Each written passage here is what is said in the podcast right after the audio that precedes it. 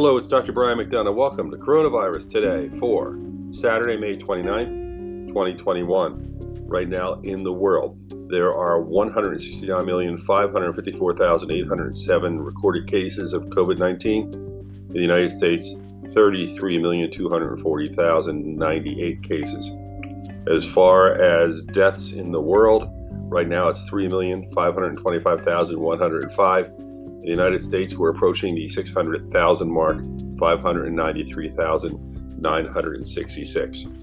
As we take a step forward, uh, I'm going to begin talking about other health issues and moving away from COVID 19 because honestly, it's these other health issues as we're vaccinated that become a greater threat for us and something that I believe as a family physician I should talk about. So today I want to talk a little bit about diabetes and its relationship to COVID 19. I do want to reflect for a second, though, on a lesson we probably should have learned. There's many, but one that we could have learned through the COVID 19 uh, episode, the pandemic that we've we have all been going through, and and what it is is, and I'm trying to say this politely: take what politicians and government leaders say with a grain of salt, and realize that there's always a reason why they say things. Very rarely is it totally pure. I know science has been attacked but science essentially is just data, facts, using the information and the evidence to try to improve care when it's done in this pure way. Politics, by definition, is persuading people to achieve a goal. Now, sometimes leaders can do that and do wonderful things, and sometimes they don't. But you know, I can't help but hesitate when we're approaching 600,000 to think of the politicians who are telling people that there would just be a handful of cases and it's just the beginning and this is not as bad as the flu and just trying to talk away a problem that was obvious. And I think then those politicians, many of them attacked science and questioned science using words. People can use words very effectively. That's a strength I have. But reality is, if you can use words effectively, it still gets crushed by fact. And fact is what matters.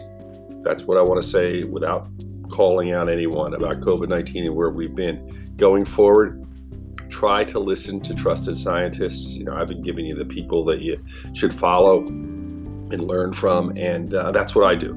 They're not always right.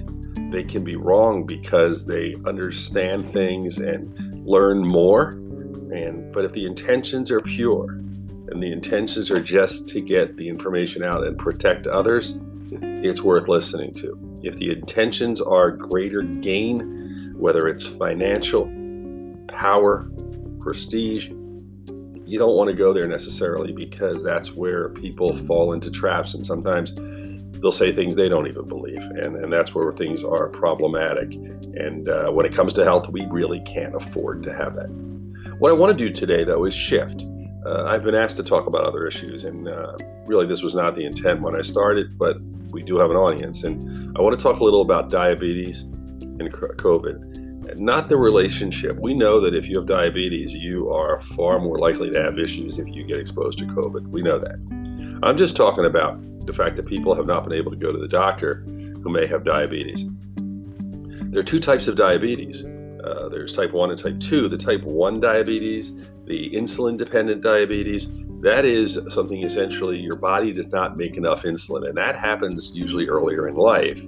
Type 2 diabetes is when you make enough insulin, but the insulin doesn't work effectively in the body, and that usually is a problem, multifactorial, but it's a problem that is the result of the fact that uh, EM for a variety of reasons as you live life. You might have gotten heavier, not exercise.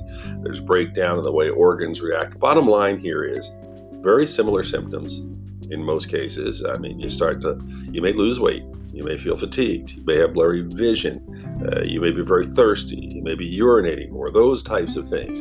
But the important thing is, if left alone, especially the type 2 diabetes, you might have it for a prolonged period of time and you can do damage to your organs and have secondary effects.